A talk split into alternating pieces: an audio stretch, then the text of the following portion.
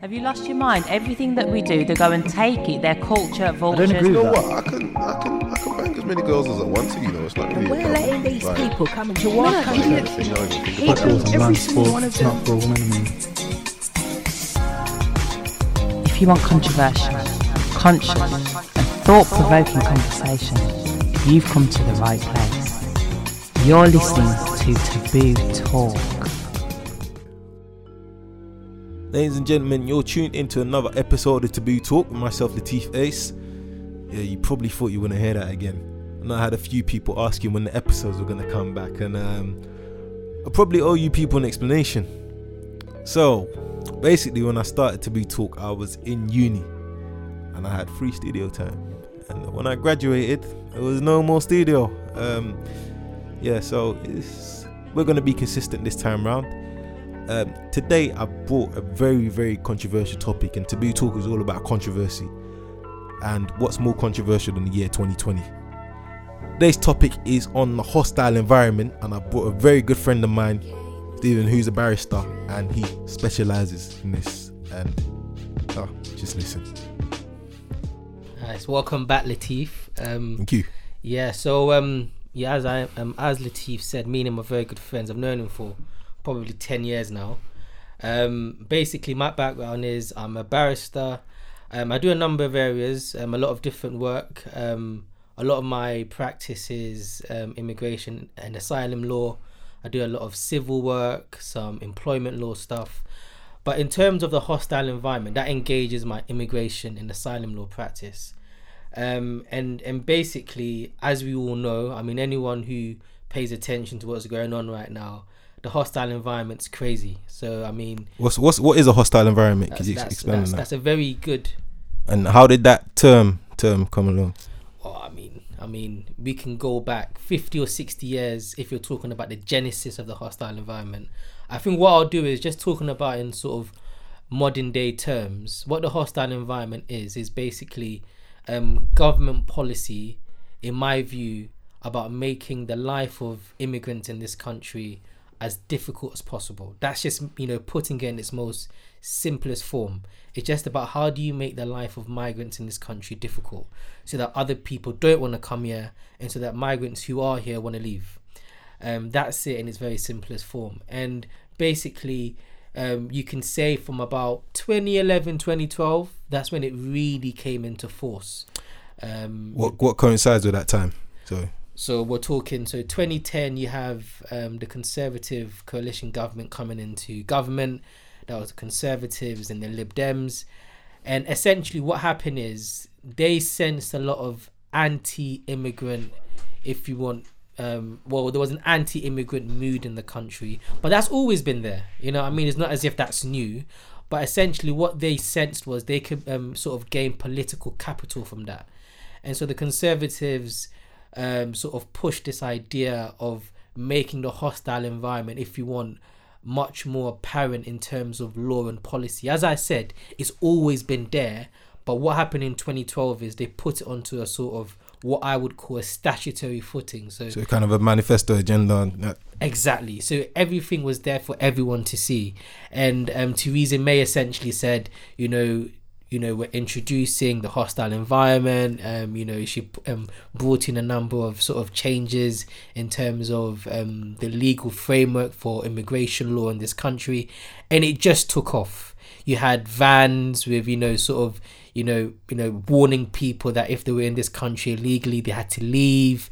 You know, deportation. So when when you talk about vans, how did this work? So, so vans, explain this this scenario. So so there was this weird thing that happened. I think it was around 2013, 2014, where they had these vans that were going around what you would perhaps um, term as sort of communities that had a very strong sort of ethnic minority um, sort of um, base or you know there were a lot of people from different you know backgrounds who lived there. And basically what they would do is they would send vans with sort of big messages plastered over the vans sort of telling people that they had to leave this country sort of scaring Wait, that people is that, is that from the government? yeah yeah that was from the government That Wow. that's what the government was doing. Our government with taxpayer money were going around communities essentially scaring migrants to go home.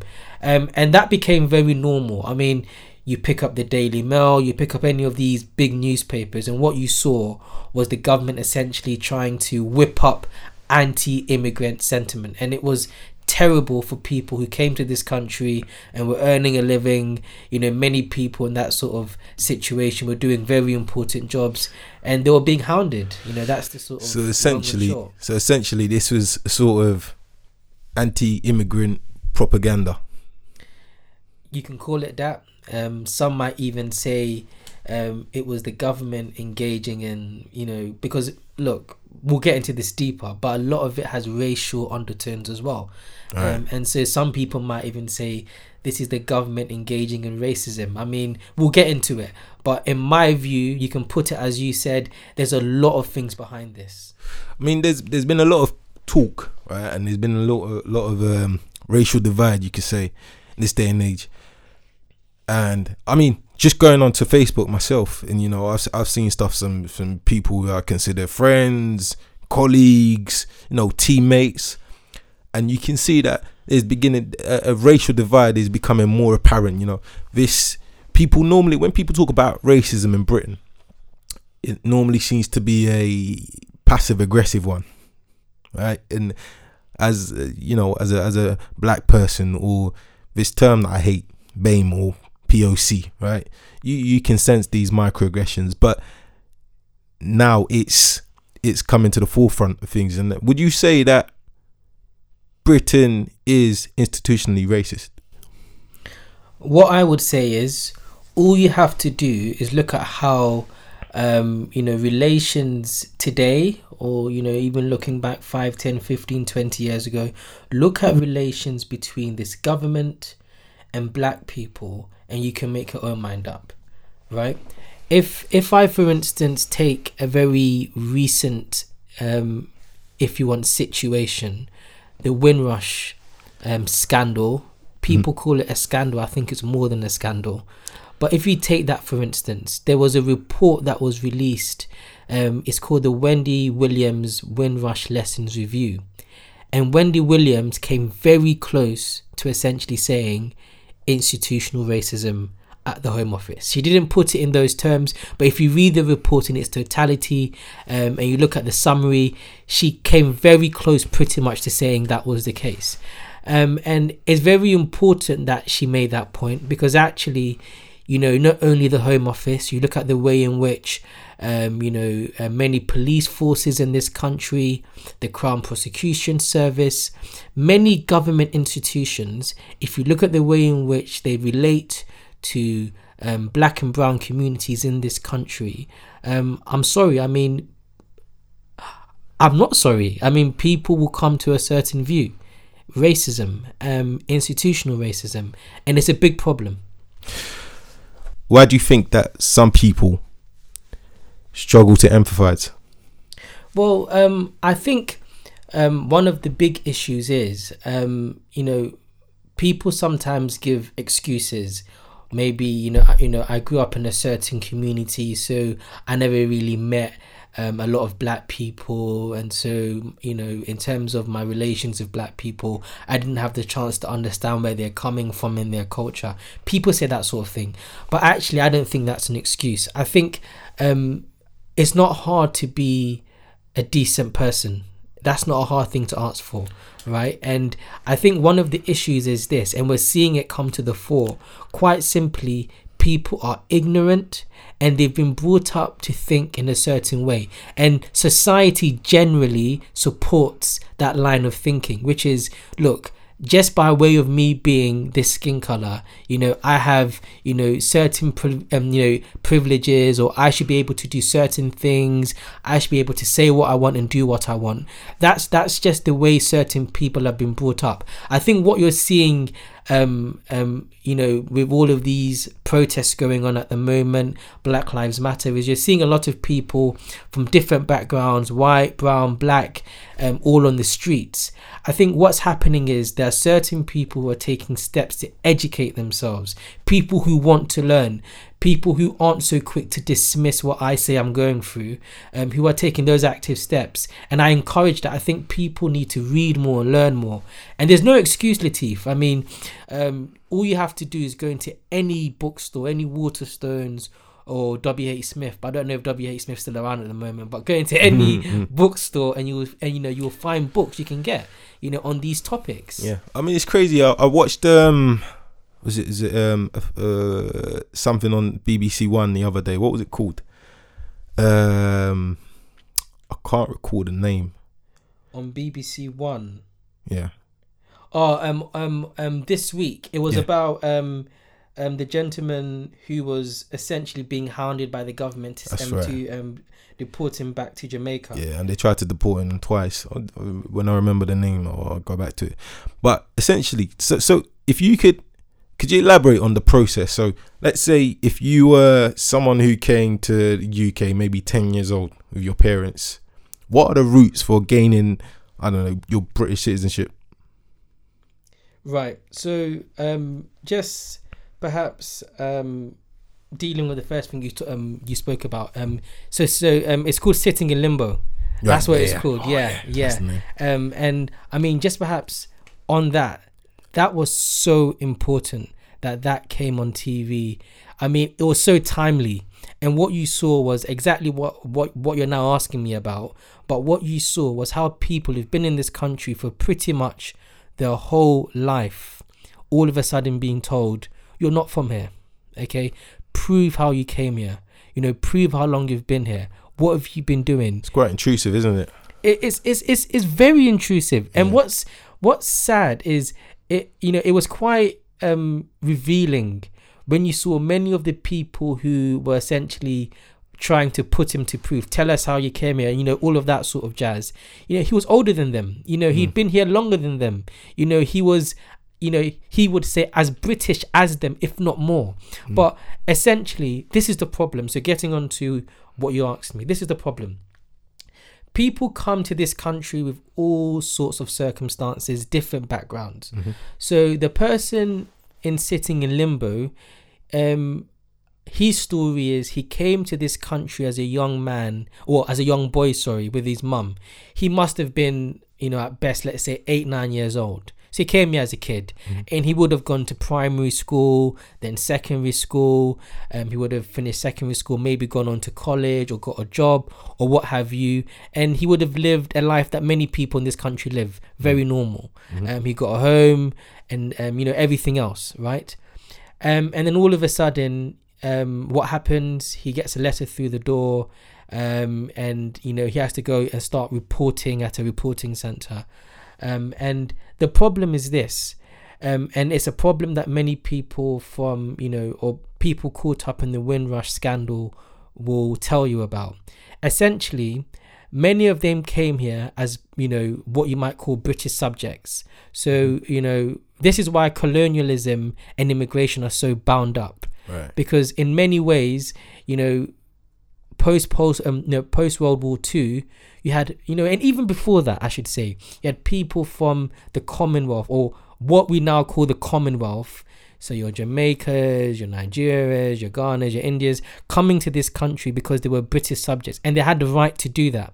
Okay, so he came here with his mum because he had the right to do that. He came here on his mum's passport. I think that was his case. Um, I don't think he ever had a passport or um or he doesn't need to have a passport in any event. But his issue was this. The evidence that he needed to show that he came to this country, guess what happened? Guess who destroyed it? The government. Landing cards that people who came on, you know, um, you know, Empire, you know, sorry, um, um, Windrush or whatever ships to this country, they came with landing cards. That was with the government. I forgot what year it's in. The government destroyed all of those landing cards. And what was their reason? Well, look, anyone dealing with the Home Office knows they don't even need to have a reason because they just do stupid things. What tends to happen is it's, it's crazy. What tends to happen is is you might have a situation whereby um, you know, after a number of decades or whatever, they just decide to get rid of things. And they don't even look at the significance of what they're getting rid of, right? And so that's you see that's another part of if you want just institutional incompetence even just not realizing that wait, wow, these might be very important documents. Should we really be getting rid of these? But they did, and then all of a sudden, many people in the position um i think his name is anthony is it is, is it anthony um well anyways many people in the position of the guy that was in sitting in limbo found themselves in was they had no evidence of when and how they came here Would you say it's incompetence or was it part of a bigger plan? Was this, could you argue that this, so we say, Windrush scandal was, was, you know, something that was clearly thought through and part of a bigger plan? what i would say because um i i i read the Wendy um sorry sorry the wendy williams windrush lessons learn review um i've read it um if you want religiously. And what i would say is this um whether or not it's planned you know people will form their own view on that. I i think even if it wasn't planned just the way in which it happened tells you a lot about this country. Because this is the reason why i say even if it wasn't planned it's just as bad. Mm-hmm. This country never ever thought about people who came from you know whether it's jamaica or wherever in the caribbean mm-hmm.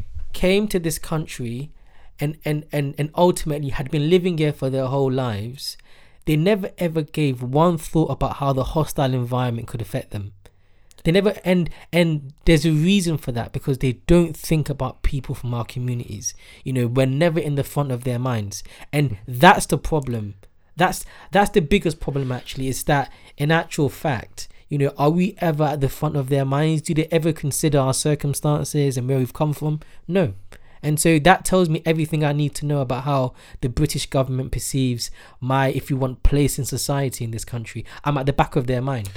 I mean, if you were somebody on, I don't know, you know, I've- I, I know some of the people who um, were part of this Windrush scandal because they had committed crimes at some point during their time in the UK. They kind of said, "Well, yeah, well, you've committed a crime, so we don't want you in our society." And it, it just makes me think, you know, if that was someone who was born here or, someone of a different heritage, someone of a, a Caucasian heritage, you know, you do your crime, they'll say you're doing your crime, you've done your time, and then you go, you you're reinstitutionalized. Why is that same, you know, that same, you know, trail of thought not not put onto someone who's from a different, you know, I mean, they they said that they accidentally deported these people. But because they've done crimes um, so at some point in their life, whether it's they're 15 or they were they were 20, or even if it's two years ago, and they've done their time, they get shipped off. Latif, this is probably one of the things I'm most passionate about when it comes to the hostile environment. Um, and it's one of the biggest issues I have with the immigration system in this country. You have this situation where people who've come to this country as kids and who, for whatever reason, find themselves on the wrong side of the law in their teenage years, like many people in this country do, um, all of a sudden are being sent to a country where they may not have even been for 10, 15, 20 years. They may not have any sort of family that um, they're you know in contact with in that country. And the question is, why does that happen? Um, and and actually, what this is is there's a big history behind it, and the history is um, it's as if this country believes that somehow committing crime is alien to British culture, right? Because as soon as you commit crime, you have to go back to where you're from. I mean, how how crazy is that? I mean, I mean, look, if if if people in this country think that committing crime is alien to British culture, I'd love to introduce them to you know the centuries of British colonialism, you know, an empire when they went, you know, to our continent, Africa, and raped and killed people in the name of building this empire, um, as they call it. And this is the bigger problem I have with it. You know, I went to Ghana very recently and I bumped into a friend that I hadn't seen for years. Me and him had gone to primary school together. We played for the same Sunday league football team, but then I just fell out of contact with him. But for all intents and purposes, he grew up in this country. He got into trouble, I'm not sure exactly what.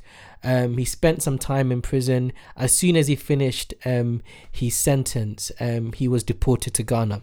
And it, it was so sad listening to him as we spoke in Ghana because he said all he knows was Britain, right? Wow. All he knows is Britain, and then they've just taken everything from him and sent him to somewhere where he hadn't been for so long. Why are they doing that? Look, this is where the charge of institutional racism comes in. Mm. Because because to be quite simple, you know, someone would say, I mean, is is is double punishment. Why Definitely. why am I being, you know, first and foremost sent to prison and then I'm being deported? And the thing which even gets to me the most is if this person has gone to school here and grown up here, they are a product of this country. Okay? If they've gone to prison in this country and they've grown up here, the question should be what happened? How has the system failed them? Mm-hmm. But instead, what the government wants to do is wash their hands of them and send them to a different country. It's a lack of responsibility. Wow. And that's crazy. I mean, let's let's let's put a different scenario into play. Yeah. So let's think about okay, someone who hasn't done a crime. So let's think of the I don't know. So people who start on a clean slate. So someone in a similar environment, uh, um, circumstances to your friend, Mm. right? So who's come here since they they were young, and um, they're eight and nine years old, and they have to go through an application process Mm. to to be nationalized, should I say? So Mm. how, how does that go? What what are the routes? Well, so I mean, um, it's a very, um, if you want, you know, the immigration system in this country is extremely complicated. Um, I mean, um, it's one of the problems actually. That's that's that's how the hostile environment is sort of, um, you know, perpetuated. Essentially, they make it so difficult for people to understand how to actually stay in this country. And so what happens is all of a sudden you find yourself in a position where you have to instruct a lawyer, thousands of pounds you need to pay for that. But basically, um, you know, someone comes to this country as a kid, um, they may have come, you know, with their parent, um, you know, their parent may be on a visa or whatever. Um, but the thing is this, Latif, that the ways in which people can stay in this country constantly change. Okay? Okay. So there's never a sort of route that people can take from let's say 10 15 years back and they say okay um this is the one route i'm i'm i'm going down. I mean routes do exist. So for instance you have you know I've heard of the ten year. yeah 10 year private life route. Maybe you've been in this country for 10 years um on a lawful basis. And then basically i think it's about every two and a half years you need to renew your leave to remain here. And if you're here for 10 years you're then um if you want um eligible for indefinite leave to remain. Okay, there's stuff like that. Let's let's let's take a step back on that. So yeah. let's talk about the 10 years. So the 10 years. So if you are not on that route, you're not eligible eligible to work. Is that right?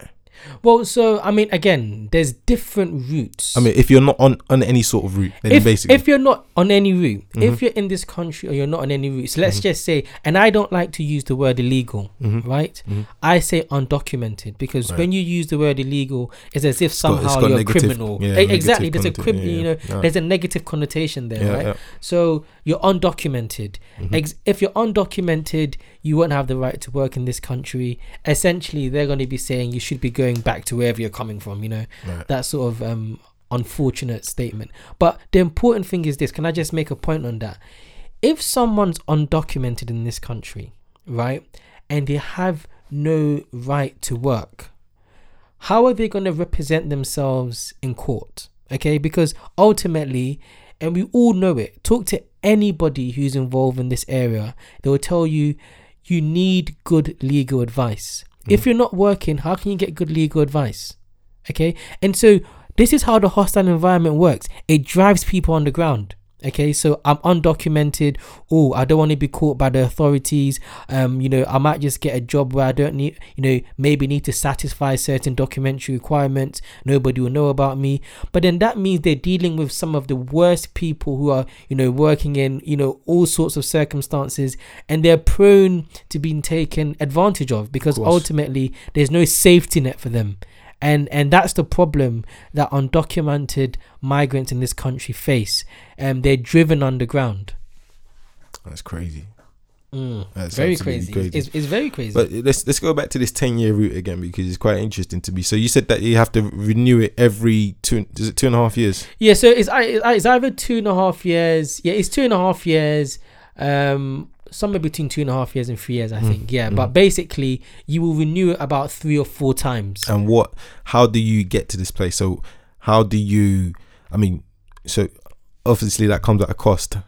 Do you, do you know how roughly roughly the cost is? It comes. Because I, I heard about the NHS and I want to I want to Oh. pick up on that. I, I mean, we can go on a very, very. You know, it, it could be a whole different podcast talking about the cost. I'm telling you, because when I think about the cost of immigration applications, it scares me. It's you know what, people who come to this country and have to pay application fees are heroes. I don't know how they're able to save that sort of money and still look after themselves and their families and do what all normal people like to do have a social life I mean, I, I found out the other day that there's a there's a there's a NHS cost on it on top of the application, so that's a separate cost.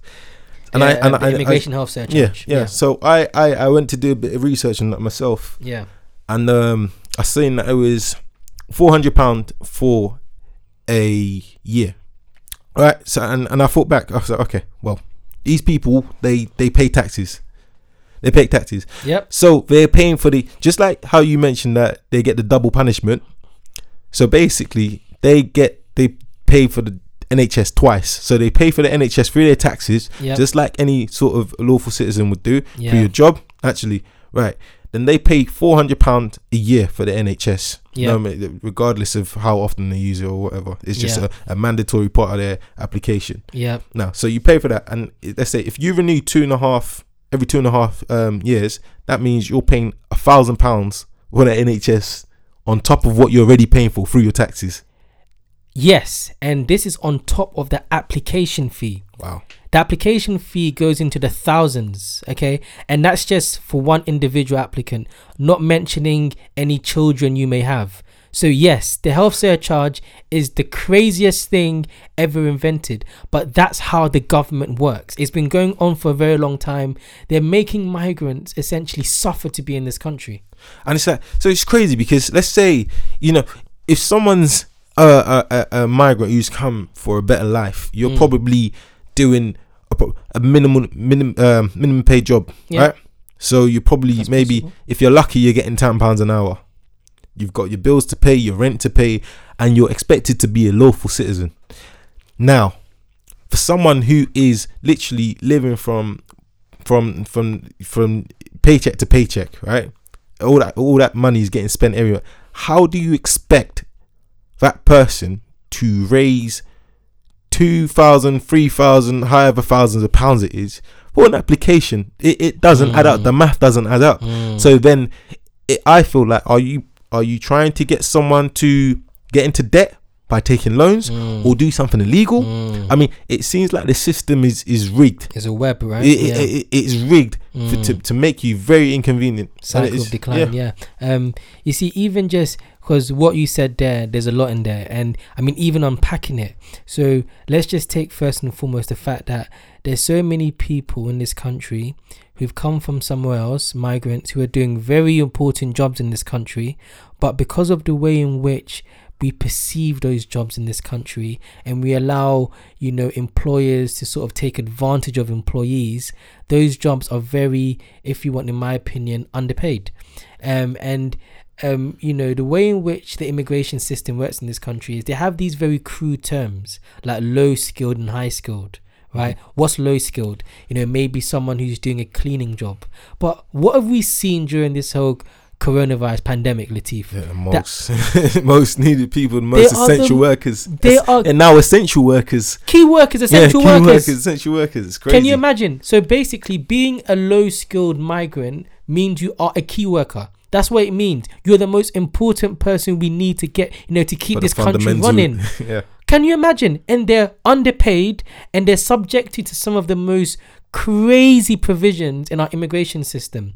And the issue I have with the immigration health surcharge is this. So we saw during the coronavirus pandemic, um, the government was pushing through a new immigration bill through Parliament, and essentially they were going to impose a higher health surcharge on everyone Wow. and there was I know, and then um um that's actually got through.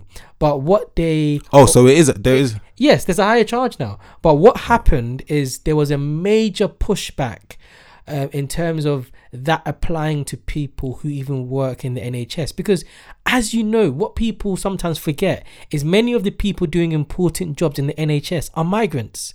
So can you imagine you just spoke about a sort of double taxation. Imagine that would also apply to people who are even working in the NHS so essentially I give you my time and my labor and I'm still having to Your pay life. this help my, my life You're putting your life at risk, especially working during this pandemic. Pa- You're putting your life at risk. and basically Uh, so can you imagine i'm paying my taxes as you said mhm. okay i'm not having to pay this immigration health surcharge and yet i'm even working for you my life my time my effort and still i'm doing this this is how crude the system is and sometimes we need to call it out for what it is it's cruel it's just simply cruel And then when you you've gone through this, let's say, ten year route. Mm. I mean, I've heard that this ten year route it, it, it, it entails like loads of invasive, intrusive questions. You know, um, you know, you you have to send like bank statements. So your bank statements, so all your spendings, ingoings, outgoings, everything you do, what you get paid, you have to get a letter from your employer. So your employer has to know what you're doing, um, that you're applying for stuff Mm. You know, and that could lead to to prejudice even in the workplace. I've had clients, Latif, who and we're all like this. I'm I'm a sort of person I don't like to have to, you know, um constantly burden myself upon people and say, Oh, can I get this? Can I get that? Can I get a letter from you? Can it's sometimes it's like, okay, I'm asking too much. But that's expected of migrants in this country. And so they constantly need to get their employers to, you know, write letters of support or to confirm they're doing this and all of that jazz. And you're right, it's a very intrusive system because essentially you need to lay everything on the table. And that's again, um, just going back to how the hostile environment works, is this sort of burden. You dare not sort of make a mistake by not having a particular document or maybe not being able to get a particular letter from your employer. That could be the end of your application. All of a sudden, application refused. And they're very listen, I've had cases, Latif, where for instance, maybe um, you know, um, um, the applicant in question um, has ticked the wrong box. You know, a very administrative, minor administrative error, or maybe, for instance, they've provided a passport photo that isn't the exact size the Home Office want. Application refused. And that puts you into the overstayer bracket, or Wow. after a number of days, overstayer bracket, and all of a sudden you're what they call illegal, what I call undocumented. But it's a terrible system. Um, and So yeah, even from a from a minor error such as ticking the wrong box. You see, the thing is, what should happen is that um, Home Office should exercise their discretion. There's a minor error. There's no reason why you can't get the person to sort of rectify it. But in many cases, they don't. And so it just leads to you all of a sudden, um, you know, becoming someone without um, a lawful basis to remain in this country. Um, and really, what I want to stress is if this country wants to continue holding itself out to be a sort of liberal, rights respecting country, you can't continue treating people like this. It's it's inhumane. It's unfair. Um, and and you know so many people know this. Um, it's unfortunate that that it still persists. Wow. I, do you know, every time you speak, I'm just lost for words because It's lo- it's, it's a lot, right? It's a lot. it's it, it's it's more than a hostile environment. I think hostile is an understatement. I Mm. think hostile is a very strong word in itself. Guess what but they call it now? What's that? The compliant environment. What's that supposed to mean? Well, I mean, I don't know. I mean, Sajid Javid. So, it, so he was the next Home Secretary after Theresa May, and then he wanted to change it after the Windrush scandal came to light. They thought, you know what? Let's try and find a new name for this. You know, compliant environment, and you know, just on the whole politics of this, because this is important as well. Um, because because politics is important, right? The hostile environment, in terms of that term, I think from what I've heard, it was first found in policy during, um, I think it was at some time during the Labour government, around 2007, 2008, in terms of when it was first found in documents, the words hostile environment. And this is the problem I have, Latif, right? Black and brown people in this country, politically, in my view, um, find it very difficult to sort of know where their home is, right? Because if you're being very honest, I tell people this, right? Um, if you look at some of the worst immigration legislation that came through or that's come through Parliament in um, in the last fifty or sixty years, they were during Labour governments. Can you imagine? You know, s- sometimes you had you know you know some of the worst provisions. Labour prime ministers, and the reason why I find that so important So, is so let's, let's, get this straight. Sorry, Yeah. sorry to cut you off. Go for it. So, some of the worst immigration policies are not even from this government. Latif, there are people who would say that essentially the hostile environment as it is is a continuation of what the Labour government from 97, 1997 to 2010 were doing. There are people who would say that. And um, I mean, I would go as far as to say this. Um, when it comes to politics and migration and race, people need to be very sort of critical of what political parties say in the open and what they do in the dark. That's what I would say. Because, you know, you look, sometimes you always hear it, or, you know, the Labour Party has to appeal to its traditional working class. What does that even mean, traditional work, um, working class? Let's be honest, it means white people, right? Yeah, That's what it means. It means white working class. Oh, that's what they say that that Corbyn was so unpopular. look, I would say it flat out. If you're looking, you know, in the past 20 or 30 years, where migrants in this country can say, you know what, I know this particular um, political movement stands for me, it would be the Corbyn years. Let's just be frank about it. But I don't want to sort of fetish any particular leader. Yeah. What I want to ask is, why is it that political parties in this country at some point always fall back and sort of anti-migrant rhetoric or sort of want to appease people who don't want migrants to be in this country and want them to have a very difficult time here why is that it's it's it's it's It's a question everyone needs to ask themselves. it is it's very important. And actually um i think you know we've seen it in recent times with the black lives matter movement in this country and in the us people are asking questions of our leaders in this country that maybe in the past haven't been asked as loudly. And so people have to account you know i'm sorry i've looked at certain um, you know, immigration acts that have gone through parliament. And when I've seen certain people's name who voted it in, I'm like, whoa, you know, this is serious. And all of a sudden, you're out here. By certain people's name, what what what you in? I mean, certain members of parliament who, Right. it, you know, it appears at the moment they're standing in solidarity with migrants and the black community. But why did you wave that legislation through? And this is the thing, I don't want to sort of hold a stick against anybody sort of supporting the movement because it's important. But this is my issue. Why do people always just kowtow to anti migrant rhetoric and sort of always want to appease certain people in this country, you know, for the sake of politics? It's it's it's it's crazy. It's crazy. It's crazy. But um yeah, I mean, look, we, I can rant a lot about the system. Mhm. If it comes to ranting, we can sit here and rant for hours and hours. I think what people want to know is, I mean, what needs to happen. Now, um, I mean, perhaps it's best if I speak from my experience. I go to court. Yeah, yeah. Talk, yeah. Talk more about your your your day to day when you're you're you're representing Yeah, people. I mean, I mean, on a day to day, um, if I am doing immigration or asylum work, what tends to happen is I'll turn up at court at ten o'clock, or actually I shouldn't be turning up court. I'm up at court at ten o'clock because that's when the hearing starts. But I'll turn up early enough to have a word with my clients, um, and essentially what I'm doing is um, representing them. So you know maybe they've had an application that's been refused, um, and they're appealing it. They have a right of appeal. Um, and so we go to court, and essentially, I'm fighting their corner. I'm saying this is why um, they shouldn't be removed from this country. And then you have somebody representing the Home Office that's saying, no, this should be removed. And it's essentially an argument in court. Um, and then once we, you know, have our sort of argument, if you want, um, um, a um, judge will come to a decision. Obviously, the client in question will be there to give evidence as well.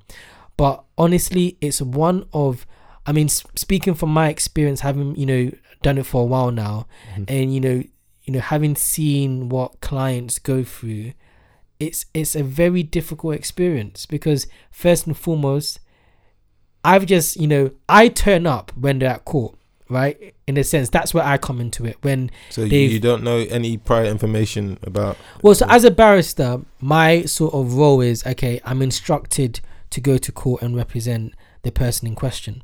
But the reason why I point out that sort of that's where I come into it, and it's lawyers in general, is the person has already gone through so much already.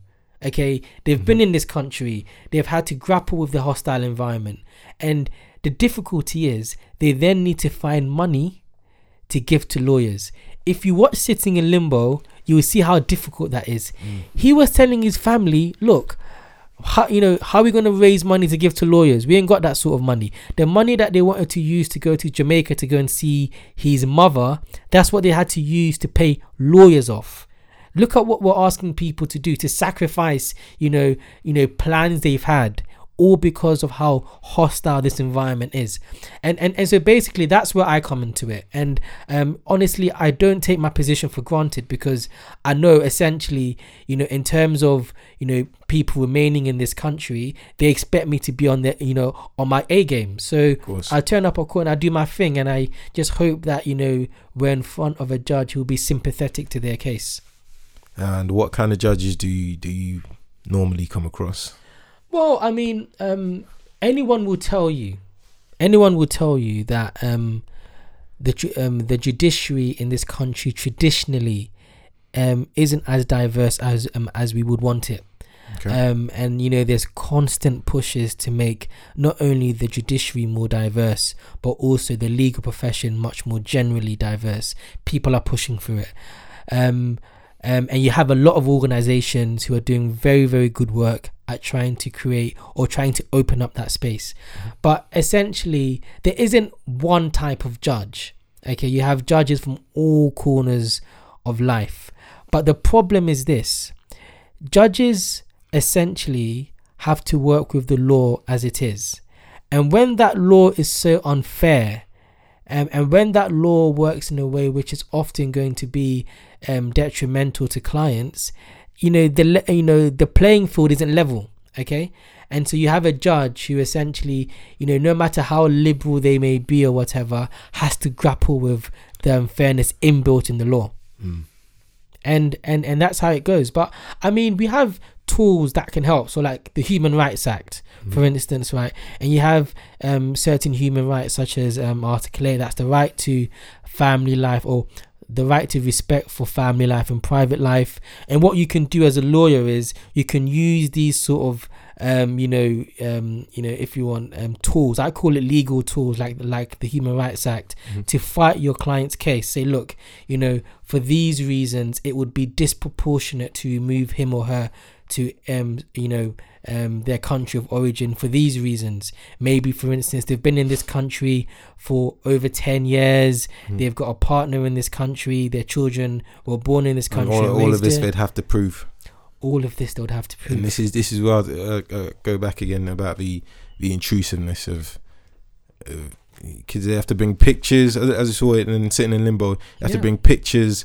You have to start asking people questions, um, bank statements that you're you're The you're not a liability. the whole lot You- Latif, the whole lot and and and and honestly Um, And what if you if you you know you you're out of a job? You know these these things happen in life. yeah. Sometimes you might fall out, of man. You might you could like in this day and age, everyone's getting made redundant. And then what happens? Me, trust me. And even in terms of the intrusiveness, even when you even when I think about it, I've been involved in cases where um, you know, my clients have been asked questions that you never think you'll be asked about because, you know, we just live our lives normally, right? And so So No. what sort of questions are these? so I mean, they might ask. So for instance, um, you know, uh, my client may be in a relationship with their partner, and they've been in a relationship for about let's say five to seven years, right?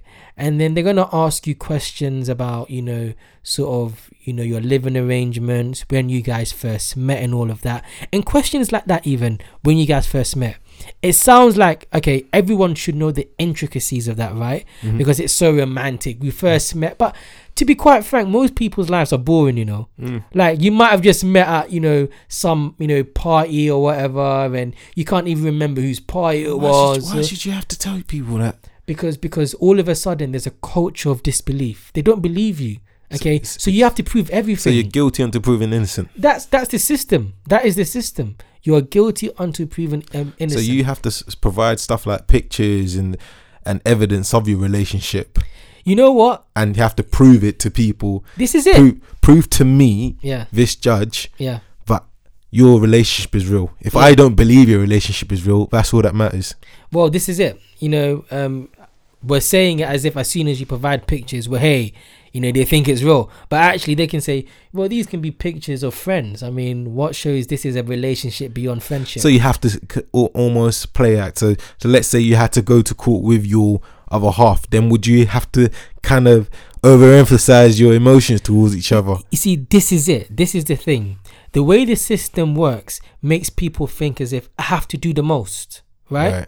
because it's like okay unless i do the most they're not going to believe it but then what happens when you do that is okay you might over exaggerate it a bit and all of a sudden you might over exaggerate it in a way that your partner doesn't and so there might be an inconsistency there Okay. but we're human beings you feel me so it makes sense you feel as if okay you know what i need to do the most so that they believe it but then as soon as you do it's it's a it's a fine line I would hate to have to be someone giving evidence in court, um, asking for them not to send me um, back to my country of origin, Ghana, because I will do the most. Mhm. I'll be saying all sorts of stuff in there. Like I'll be talking about all sorts of relationships I have with people in this country, course. and, and and it will be like, okay, you might put something in there and you might exaggerate it, but that's because you're desperate. You feel me? And that's how the system works. It makes people do desperate things. I mean, I've, I've even heard that there's there, there are tricky questions in in the application forms, like, um, what family you have back home. You see? That's a very for, for me. I, I I saw I saw that on someone's application. I thought, hmm, Mm. this this looks like this this this. You know, you look into it and you read into it, and what what does this mean? And if you were not granted stay in this country, which country would you choose to go? And it's got a list of all the countries in the world. Uh, why would you say that? I mean, I'm I'm, I'm paying all this money, Yeah. right? So let's say I'm paying how many grands to stay in this country Trust me. That I've slaved for. Mm. Who knows? God knows what I've done to get this money put to put it together, right? Yeah. And you're asking me if I don't get this, if this application is somehow unsuccessful, what other country would I go to? So it just makes me think. Imagine the application wasn't successful. Would that same application be brought up, and would they say, "Well, actually, you said you'd you, you said you'd go to America. You you said you'd go to Brazil. You quite like Brazil. Why don't you go there? You well, see? why didn't you? But why do you ask that with no with no other option? It's not like you can leave it blank, and it's it's it's crazy to me because the psychological. Oh, hey, You've just gone through what Yeah. so many people go through. I'm not. You see the I'm not even in that. situ- I'm not even in that situation. But Yeah. it's if for me, a lot of things go on in this country, right? Yeah. And people don't understand. And this is the whole purpose of this episode: Yeah. to put yourself to imagine what these people are going through. To put yourself in these people's shoes. Yeah. and it's not just you know and you talk about these you know uh, and someone who's going through this route so let's say you're on a 10 year private life route. Is that what you call it? Yeah, yeah. Right. yeah. So, can you go to uni as a nationalized person on that on that route? well, you have to pay. You have to So, pay. so you'd have to pay You- for you- uni, so you wouldn't be able to get student finance. So a lot of higher paid roles are for graduates. So then you're continuing that on this cycle because if you start that route when you're let's say 18, is it 18 that you have to start it? No, you can start it when you're younger than that. Yeah. But the thing is, and you know, even just thinking about it a bit, Mm. and because you, because you have the ten year route Mhm. and you have the twenty year route. There's the 20 year route. The, the 20 year route basically is if you've been in this country without any lawful basis to remain Mhm. in this country, so you basically have, um, or you've been undocumented, after 20 years, you can get sort of leave to remain in this country, right? But even then, you know, just imagine that person's situation. You know, it, it's, it's very precarious. And what are you doing for those 20 years? Boy, 20 years you'll never get back. Um, progression you'll never get back. I mean, it forces people to go underground. That's what it does. I mean, because you know, at that point, you're thinking, okay, if I come into contact with them, and I'm below the 20 year um sort of um limit or um below um and below the 20 year threshold, I'm gonna be in trouble. You know, because if they catch me for that, they're sending me back. But the thing is, this like the question you just posed about um you know on the application form about um have you got any family you know um in in in, um, in your country of origin. It's like a trick it's like a well i call it a trick question right? And the reason why i call it a trick question is this. If you read any immigration decision from the home office if you told them you have a cousin of a cousin third removed um, who is your granddad's um, you know brother and it can be the most out there connection they would be like okay so latif has a cousin of a cousin of a cousin of whatever and so therefore he has family connections wherever and so he can go back to nigeria or he can go back to ghana or he, or he can go back to jamaica wow. that's all they want. And let's be honest about it. I've got enough family who will never support me. Of you course. feel me? You feel me? Honestly, like I'm thinking about my family back home, right? Yeah. I've got a few of them on Facebook. Yeah. I don't talk to any of them. Any of them. Any, and I've got quite a big family in Nigeria, but I do not talk to any of them. I have no connections. They, there is no support. There's no, there's no sort of bond. Yeah. So you, oh my gosh, Can you imagine? And all of a sudden, it's on that basis that you have family connections in Nigeria. And so all of a sudden, you've got a support network there, bro. I hope, I hope my family don't listen to this. uh, Hey, I'm telling you. Sometimes I think of it and I say to myself, like, you see people who go through this, they have to rely on so many people, man. So many It's people. degrading. It's and de- it's, it's it's it's almost like you've done all this to stay in the country. You're grateful to be in the country, and then mm. for those of us that are fortunate to you know be born here and have that you know, and if we decide to criticize the system, it's like, why are you here? Why don't you leave? And I saw I saw this thing. Um, I can't remember what her name was, but her name was Afua Afua. Hirsch. Yeah, that's it. That's it. Yeah, and you know, and and the, the this the, the older white guy said, "Well, Nick why why yeah, Nick his name, yeah. and he said, "This says, well, why do you stay here?" And I thought, well, if someone who is white criticized I mean, this is why we have government. This is why we have the right to vote. Mm. This is why we have, you know, we have all these rights and we have opinions. And this is why why do we vote if we're not allowed to have an opinion? Mm. But when the opinion comes from somebody who is not or of of white heritage, Mm. the, the answer is get out. Why are you here? You see? But you, you want to say this country doesn't have racists. Of course, there's people who aren't racist. Mm. I've got plenty of friends. Just then as, as cliche as that sounds, Mm. right? I've got plenty of people who are, are, are- who are good. Uh, I'm good friends with and good colleagues and and whatnot.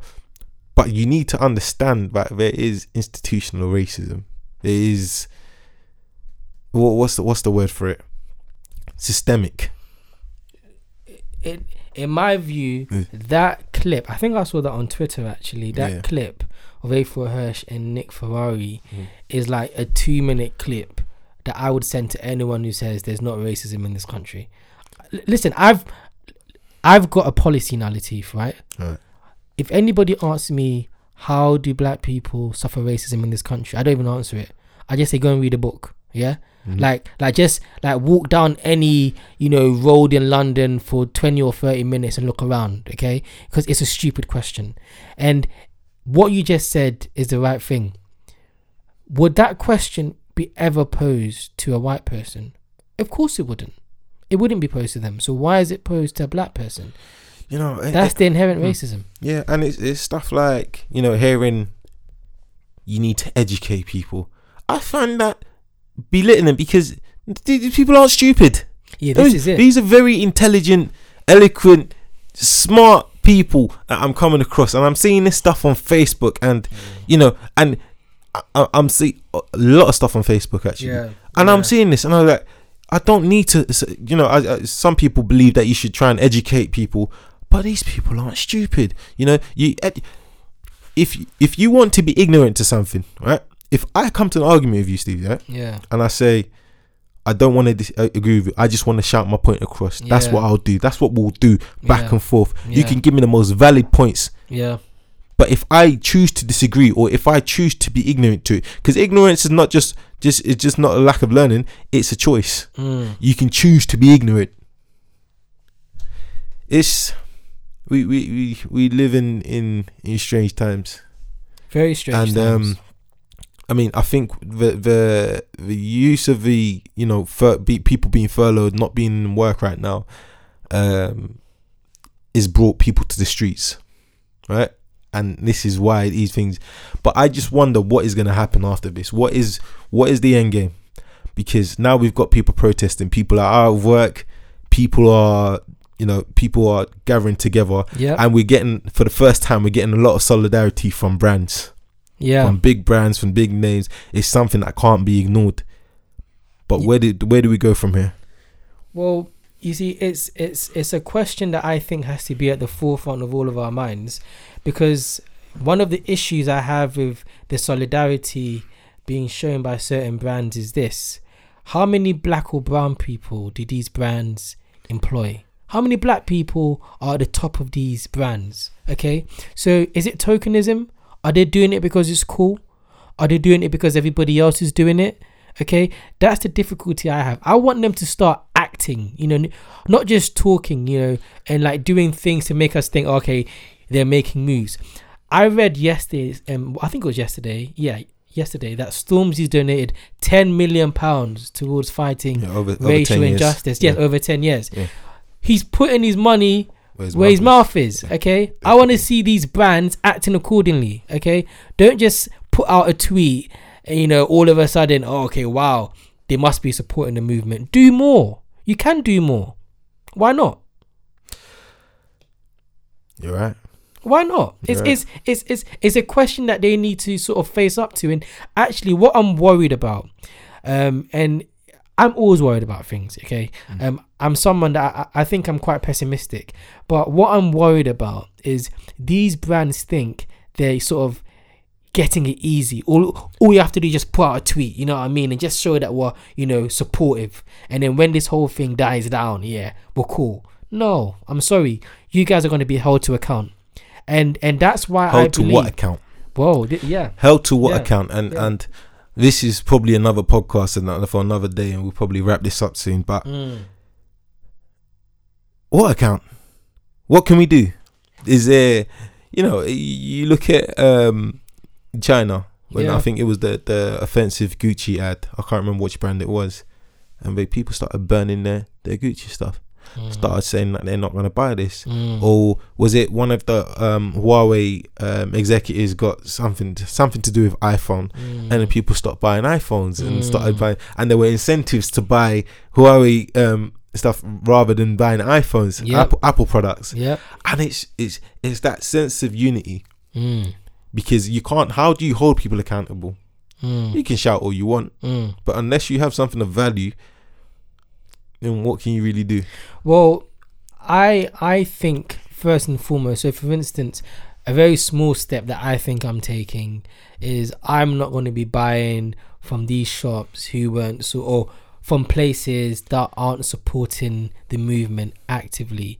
Um, I I feel as if I need to start, um, you know, directing my money towards um, businesses and organizations that understand the importance of me being safe in this country. I think that's the first thing, right? Um, I think the next thing is this: the question you've asked. I could sit down with you, Latif, on another podcast and say, this big question you've posed even goes beyond this country, right? It goes beyond the Western world.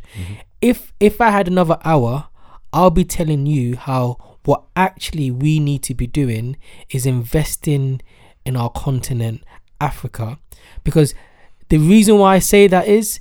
As soon as we build up our continent and we build up the life um, Which is already losing opportunities, shit. it, it's, it's, it is trust me and and to be quite frank we've got everything we need there all we need to do We're, we're losing ownership of that, though, yeah aren't whoa whoa there's a big issue with we? We're, we're, we're losing whether, whether it's Jamaica in the Caribbean, whether it's Nigeria, whether Yeah. it's Ghana. yeah It's there's there's a bigger battle at hand. Yeah. and- but you see this is why i say it's a big question because if you can build what i call a sort of pan-african sort of unified approach to these things right someone told me something funny he said um so he he i think his parents um moved to this country from china i forgot when it might have been in the 80s or early 90s and he said when his parents came to this country from china all the loans they were getting was never from banks in this country. They were getting it from banks in china. It was like chinese it was like the chinese government you know chinese institutions were investing in the diaspora. Mm. what we need to do is build strength amongst black people around the world Mm-hmm. okay? I shouldn't have to approach you know what is a racist institution to give me money. Mm-hmm. Okay? I should be able to do that with my own people. Yeah, I agree. But that's that's that's more than a conversation, though, isn't No, it? that- It's it's that's- it's, it's a wish. is it? Wow. It's it's we're gonna get there brother. We're gonna get there. One day. One day. definitely Well, I, th- I, th- I think that was that was a productive. I think that's that's educating. I think even me myself, I know we've had this conversation beforehand, but I, I feel more educated and understanding the struggle. I mean, even as as a as a black man, Mm. I feel privileged to a degree, Mm. and it just.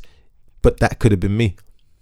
That could have been anyone. And I think that sort of putting your sh- putting, and that's not just because I'm I'm I'm a black person, but it's it's Mm. because you know just imagine being in that kind of situation, being desperate, being Mm. desperate for money. I've been there. I've been you know you when you're broke and someone's telling you, well, you have to get this money to stay in the country, yeah or you get to get dash to somewhere that you don't know, yeah and you've got a cousin of a cousin of a friend, of this, Yeah. that- and that's fine. you see it It's not right. no And I think people need to start looking at this, whether regardless of your color, and and and see this is wrong and and demand for change. Latif, I'll just end on this very note because I should have maybe raised this earlier. Mhm. Anybody such as us who was born in this country and feels as if the hostile environment isn't their problem, I would encourage them to read a recent Court of Appeal case. It's called the Right to Rent case. There's, you know, Guardian um, journalist documents, and I, I think there's Guardian reports, and you know, newspapers have sort of commented on it. Basically, this shows you how the hostile environment isn't just something that affects migrants; it affects people of color, uh, black people, brown people in this country, who ultimately the system turns everybody into sort of border guards okay? But but all now border agents. If you're a landlord you need to make sure that your tenants have the right documents otherwise you could face a penalty. And guess what that means? Landlords are now scared to have tenants who have sort of you know foreign sounding names because i don't know if they're gonna you know at some point um, lose their leave to remain. And then all of a sudden i might be in trouble. So what's the point of me you know bringing in steven terrier? That sounds like a foreign name. Oh you know what? I'd rather just bring in jack smith. No problems there right can you see the institutional racism In workplaces as well. workplaces as well. Can you see the institutional racism? Because people don't want to have to pay fines or go to prison, mm. they're cutting racist corners. That's how it affects all of us. So anyone listening to this who thinks somehow this don't apply to me, trust me, it applies to all of us. Okay, we all need to be taking a stand on this, and you know, there's been recent examples of how collective efforts to fight the hostile environment can be, if you want, um, successful. I'm not saying it will always be successful, but it can be successful. So, anyone listening to this, hands to the wall. Let's all fight it together, man. Yeah. But how was that for a first session back? Oh, it feels good. Feels, feels good. Feels good and bad at the same time. I No, can see that- you there, good. you're Yeah, just yeah. backing your motion, just Yeah. taking it stride by it takes its stride. time, But yeah, everyone's um, please feel free to subscribe to the SoundCloud. We're now available on Spotify and Apple. Apple, Apple, that don't sound right. Is it Apple? Is it iPhone? No, I don't know. Yeah, you, you, you guys know what I'm talking about. but Taboo Talk, search Taboo Talk. Um, consistency. I'll be consistent this time. I promise. So um, He's yeah, made a promise, guys. yeah, I've made a promise, so I'm gonna be consistent this time. If you thought that was provoking, please share, please let people know to listen to it, and I'll catch you guys next time.